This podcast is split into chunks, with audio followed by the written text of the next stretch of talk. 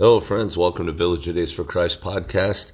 Uh, nuts for Jesus and just plain nuts. We're in 1 Corinthians 11. We're almost done with Corinthians. A few more weeks we'll have that done. Then we'll be in 2 Corinthians. So this is chapter 11, instructions on public worship. And this is some good stuff in here. Some controversial things that people have struggled with. They shouldn't. It's clearly biblical what we're going to talk about because we're going right from the Bible. So anyway, let's just jump in and get going here. I praise you for remembering me in everything and for holding to the teachings just as I pass them on to you. Isn't that nice? I praise for, praise you for remembering me in everything.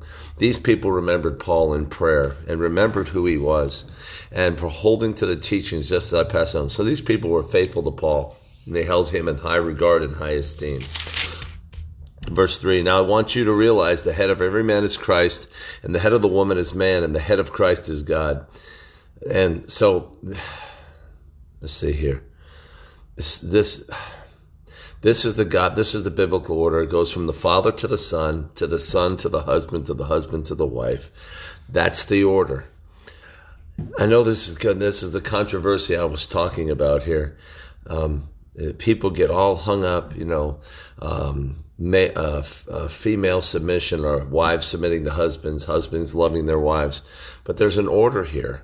It's not about slavery. It's about God's order of things. Now, I want you to realize the head of every man is Christ, and the head of the woman is man, and the head of Christ is God. This is this is not a less than thing. This would mean that Jesus was less than his father, and that women are less than men, and that we are less than Christ. It's not about less than or more than. This is about God's order, so things get done in a proper way. So, late, if there's any ladies out there, and you're and you're married, your husband is your head. That doesn't mean he rules and reigns over you and beats you down and all of that kind of stuff.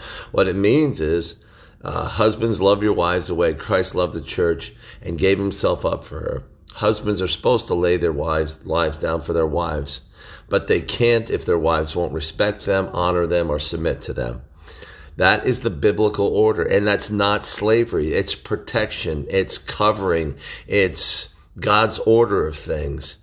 Again, the wife is not less than, or the woman is not less than the man. The woman was taken out of the man. The woman was taken out of the rib of Adam. They were one being to begin with, and they come back together as husband and wife and become one being again. This is oneness, but there is a godly order in things. And God has made male leadership as a biblical principle. And I know, ladies, this is hard, but this is totally and completely biblical. Again, your husband doesn't need or want to rule over you. He wants to protect you. He wants to take care of you, to love you, to provide for you, to provide structure in the marriage. But you, but you cannot be a helpmate to him if you're always bucking him, if you're always opposing him. If you're not honoring him, respecting him, and submitting to him in, in biblical leadership, then you are out of order. And if he isn't loving you the way Christ loved the church and gave himself up for, for us, then he is out of order. So, ladies and men, find the order, find the biblical order in things and follow. You have to talk about these things as this is, this shouldn't be controversial. These are clearly biblical things we're talking about here, but people take it all the way and Satan screws all this stuff up in people's minds and people, oh, I ain't to submit. No, no, I'm not to love. And it's, it's foolishness. We should lay our lives down the way the Bible says we do, each according to his own place. And then it's so simple. Everything goes well when we do this. Everything goes well. Every man who prays or prophesies with his head covers dishonors his head, and every woman who prays or prophesies with her head uncovered dishonors his head, just as though it were shaved. Now let's go here, verse 4. Let's see if they do a commentary on this. Oh, of course, they're not going to. of course not. Again, um, this is I've, I've uh, and Paul and Peter said that Paul wrote some things that were hard to understand, and this is I don't fully understand this. Every man who prays or prophesies head un, uncovered covered dishonors head. Everyone who prays prophesies with her head uncovered dishonors head, just as though his head were shaved. Let's continue on. If a woman does not cover her head, she should have her hair cut off, and if it is a disgrace for a woman to have her hair cut or shaved off, she should cover her head. A man ought not to cover his head, since he is the image and glory of God. But the woman is the glory of man. For man did not come from woman, but woman from man. Neither was man created for woman, but woman for man. For this reason, and because of the angels, the woman ought to have a sign of authority on her head. The the Amish women and others put coverings on their head. Uh, you know, put a, a like a veil over their head or a covering on their head. What I find interesting about this is is this and that's why Paul, that's why Peter said Paul wrote some things we don't fully understand because in the Old Testament, the sign of the sign of the Nazarite was his hair. And like um, uh, Samuel, uh, um, oh, uh, Samson, their hair was long. They had long, full hair, and that was the sign of God's authority on their head. So I don't fully understand all of this, and I'm, I'm, you know, again, um, I, and I, and I admit that. But it, generally, the general rule is men have short hair, women have long hair, and, but the covering part, I don't. Like I said, I look down here. There's no commentary on this, so um, but again, people have taken this and run with it, and certain different denominations do different things with this.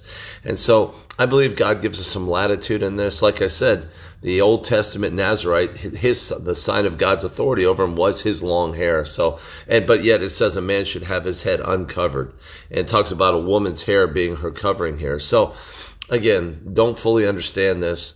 But again, there's a godly order to everything, and you can pray about this, and God will lead you in the right way. And let's let's go back to let's jump past that. A man ought to not cover his head since he is the image and glory of God, but the woman is the glory of man.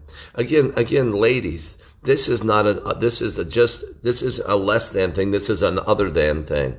But the woman is the glory of man. For man did not come from woman, but woman from man. Neither was man created for woman, but woman for man. For this reason, because the angels, the woman ought to have a sign of authority on her head. Ladies, I want you to think about this. If you're listening, you are the preferred creature. Every other creature, man, all, all men, or, or let me put this way, men and animals all came from the dust of the ground. Ladies, you are the only thing that was created for something, from something that was already alive, the husband. And so God honors women. He honors you greatly. In fact, the great thing about you submitting to your husband in, a, in, a, in his godly authority is then he is responsible for everything. Then he is responsible for leadership and all of that. And he is the one who gives the account to God for that leadership, not you. You come under his covering and he's responsible before God, not you. And so again, this is this is just the beauty of God's heart, wanting to make you ladies out of your husband. That again, I, this is my argument against homosexuality because I always argue the rib. I always not argue, but I discuss the rib. I said the reason I believe in um, the male female relationship is God took the rib out of Adam and made the woman.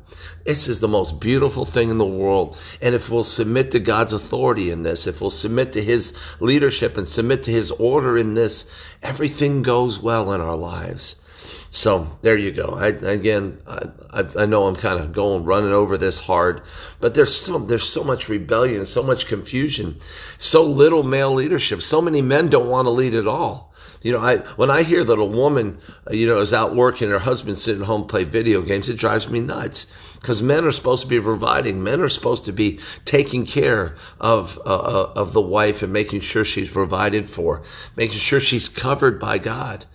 And so few, so few men are living up to their responsibility in this. So uh, let's continue on. Verse 11. If the Lord, in the, in the Lord, however, woman is not independent. Now here we go. Here's the balance right here. God wants to balance these things out because he knows how controversial they're going to be. In the Lord, however, woman is not independent of man, nor man independent of woman. For a woman came from man, so also a man is born of woman. But everything comes from God. Man, there you go. It's all from God. We're ultimately all of us submit to Him and submit to the authority of Christ over all of us. All men come from women and women came from man, but all, and God in his awesome wisdom made it where men, men, uh, woman came from man, but then men, women gave birth. All men are given birth to by women. This is a beautiful circle here. God didn't want this to be an oppressive thing. He wanted to be this a beautiful circle of life between male and female, and, and male and female totally complementing each other in a perfect way. Amen. Ah, I love this, but everything comes from God. Verse 13, judge for yourselves if it is it proper for a woman to pray to God with her head uncovered. Does not the very nature of things teach you that if a man has long hair, it's a disgrace to him? Again, this is a separation from the Nazarite. Don't fully understand it. I admit it. Some things Paul wrote are hard to, hard to understand, even if you're bouncing them with the Old Testament. So again, I don't fully grasp all this. But if a woman has long hair, it is her, it is for that. Oh, wait a minute. Very thing, it's disgrace to him. But that if a woman has long hair, it is her glory. For long hair is given to her as a covering. If anyone wants to be contentious about this, we have no other practice, nor do the churches of God. So again, some ladies are covering their hair, you know, like the Amish cover, put the little covering over their head. Again, I'm not putting the Amish down. I'm just just stating the facts.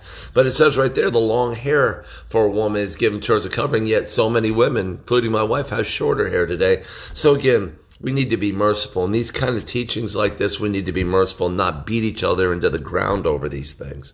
Amen. Let's continue on. The Lord's Supper. Uh, in the following directives, I have no praise for you, for your meetings do more harm than good. So Paul's rebuking these or correcting these people, the Corinthians. In the first place, I hear when you come together as a church, there are divisions among you. To some extent, I believe it. No doubt you have to be, there has to be difference among you to show which of you has God's approval.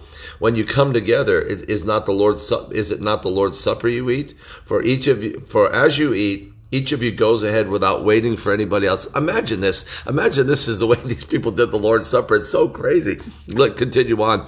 For uh, for anybody else, one remains hungry, one gets drunk. Do you not have homes to eat and drink in, or do you despise the church of God and humiliate those who have nothing? What I sh- what shall I say to you? Shall I praise you in this? Certainly not. Man these people were in such disorder over the Lord's Supper. It's amazing how much disorder was in this church. I mean, man, we do the Lord's Supper at church. It's so orderly and stuff. But these people were just in a completely weird way here. Let's read the whole. Let's see, verse 17 through 22 again. Just read it as it said. In the following directives, I have no praise for you, for your meetings do more harm than good. In the first place, I hear that you that when you come together as a church, there are divisions among you, and to, and to some extent, I believe it. No doubt there have to be differences among you to show you which has God's approval. When you come together, it is not the Lord's Supper you eat, for as you eat, as you eat, each of you goes ahead without waiting for anybody else. One remains hungry, another gets drunk. Do you not have homes to eat and drink in? Or do you despise the church of God and humiliate those who have nothing? What shall I say to you? Shall I praise you for this? Certainly not. So there's an order to the Lord's Supper, to communion. And these people were completely out of order. Verse 23 For I received from the Lord what I passed on to you. The Lord Jesus, on the night he was betrayed, took bread. And when he gave, when he had given thanks, he broke it and said, This is my body for which, which is for you. Do this in remembrance of me. In the same way, after supper, he took the cup, saying, this is the cup of this cup is the new covenant in my blood. Do this whenever you drink it in remembrance of me. For whenever you eat this bread and drink this cup, you proclaim the Lord's death until he comes. I want to make one point here. Jesus said, that when we take the bread and we take the wine, we do this to remember him. This is the one thing that Jesus asked us to do. And it's simple. We are doing this to remember the Lord, to remember his sacrifice, to remember the cost of our sin, that our sin cost Jesus everything. And we should remember him, to honor him, and to hold him up in the highest esteem and honor. Again, for whenever you eat this bread and drink this cup, you proclaim the Lord's death until he comes. It's a beautiful thing Communion is utterly and completely beautiful. And that's why Paul was so disturbed the way these people were coming together with such disorder. They forgot the whole point of the Lord's Supper was to remember Christ. It wasn't about getting, eating some bread and drinking some wine and getting drunk and, and being, you know, you have something and your brother, your poor brother shows up with no bread and wine. You're not sharing it with him. I mean, Paul was very explicit about his correction of these people. And he was explicit because he said, look, this is about Jesus. This whole thing is about Jesus. Let's keep this thing in the proper order and proclaim his death until he returns. I love this. Verse 27 Therefore, whoever eats the bread and drinks the cup of the Lord in an unworthy manner will be guilty of sinning against the body and blood of the Lord. Let's stop right there, man. This is serious. When you take the Lord's Supper, you should examine your own heart. Make sure you and the Lord are okay. If you're not, you should say, Lord, I've done this. I've sinned in this way. I apologize. I repent of this before I. This is serious business. When you eat and drink from the, when you eat the bread and drink the cup, this is serious business. This is a holy thing you are doing, and you ought to do it in a reverent way. Again, not a legalistic right, not a legalistic religious way, but in a in a in a in an orderly way in your heart and having your heart right before God. I mean, this is serious business. Again, I don't say this to put fear on you, but this this is not a religious ritual. This is this is remembrance of the Lord and declaring his death. This is important business. Therefore, whoever eats the bread and drinks the cup of the Lord in an unworthy manner will be guilty of sinning against the body and blood of the Lord. We do not want to sin against the body and blood of Christ, not the thing that took, not those things that took away our sin. A man ought to examine himself before he eats the bread and drinks the cup. For anyone who eats and drinks without recognizing the body of the Lord eats and drinks judgment on himself. That's why when people take this, they ought to know what they're doing. And it, like if you have children, you ought to explain this to them. Hey, this is the body and the blood of the Lord. We're celebrating and remembering Christ in this. And, and that way you emphasize that to your children so they understand that this isn't just about eating some piece of bread and drinking a little grape juice. This is about the body and blood of Christ. Amen. Um, let's judge ourselves. Um, that is why many of you are weak and sick, and a number of you have fallen asleep. And they say fallen asleep there, they mean death. So this was this this. I mean, these people were in such disorder. Verse thirty says that is why that that is why many among you are weak and sick, and a number of you have fallen asleep. Man, I, I don't want to read too much into this, but man there is there is real consequences for not doing this in a right way. And again, I, I again that's as far as I want to take this because you could get really intense with this, and I don't want to get that intense with this. But man, we need to honor the Lord in this. That's the big point here. We need to honor Jesus Christ, honor His sacrifice, honor His heart, honor His love for us, to be willing to lay His life down for us. You know, you, yet while we were sinners, Christ died for us. And remember how great his love is for us. Um, but if we judged ourselves, we would not come under judgment. When we are judged by the Lord, we are being disciplined so that we will not be condemned with the world. So God's judgment of us keeps us from the condemnation that's going to come upon the world. God disciplines those he loves. So if you're receiving, Paul was in point here, Paul is saying, look, I'm disciplining you and the Lord's disciplining you through me, but it's because he loves you and he doesn't want you to come into the condemnation of the world. Man, his discipline is joyous. When you're, when someone corrects you in Christ and they correct you in a biblical manner, you ought to shout for joy. Man, correction ought to make you, correction shouldn't break your heart. Correction should show you the love of God, that God has so much love for you. He sent somebody to help you, sent someone to help you to show you the error. He sent Paul to the Corinthians to show them their error so they wouldn't be condemned with the world. Man, man, when you got a brother or sister who loves you enough to say, hey, and they do it in a loving way and say, hey, hey, Bob, man, I love you, but man, this is, you're you're going to the left here and you should be going to the right, man. And, and I love you. I just want to share that with you. Man, you should you should shout for joy, man, because God is keeping you from the judgment of the world by correcting you. Man, I love that. That's how good God is. So then, my brothers, when you come together to eat, wait for each other. Again, do this in order and honor Christ in this. If anyone is hungry, he should eat at home so that when you meet together, it may not result in judgment. when I come, I will give further directions. Wow. So this is a chapter of correction, trying to get the whole female male thing together right, the whole covering of the head thing right, and then the Lord's Supper. So Paul was tweaking the church here. He was correcting them. He was trying to explain the male female thing here and how it's all about Christ and how the see the whole male female thing is about the Father and the Son, and the whole Lord's Supper thing is about the is about the Son and God who sent the Son. It always goes back to the Father and the Son through the Spirit. Always everything should point back to Christ. Everything should point back to his Father. Everything we do.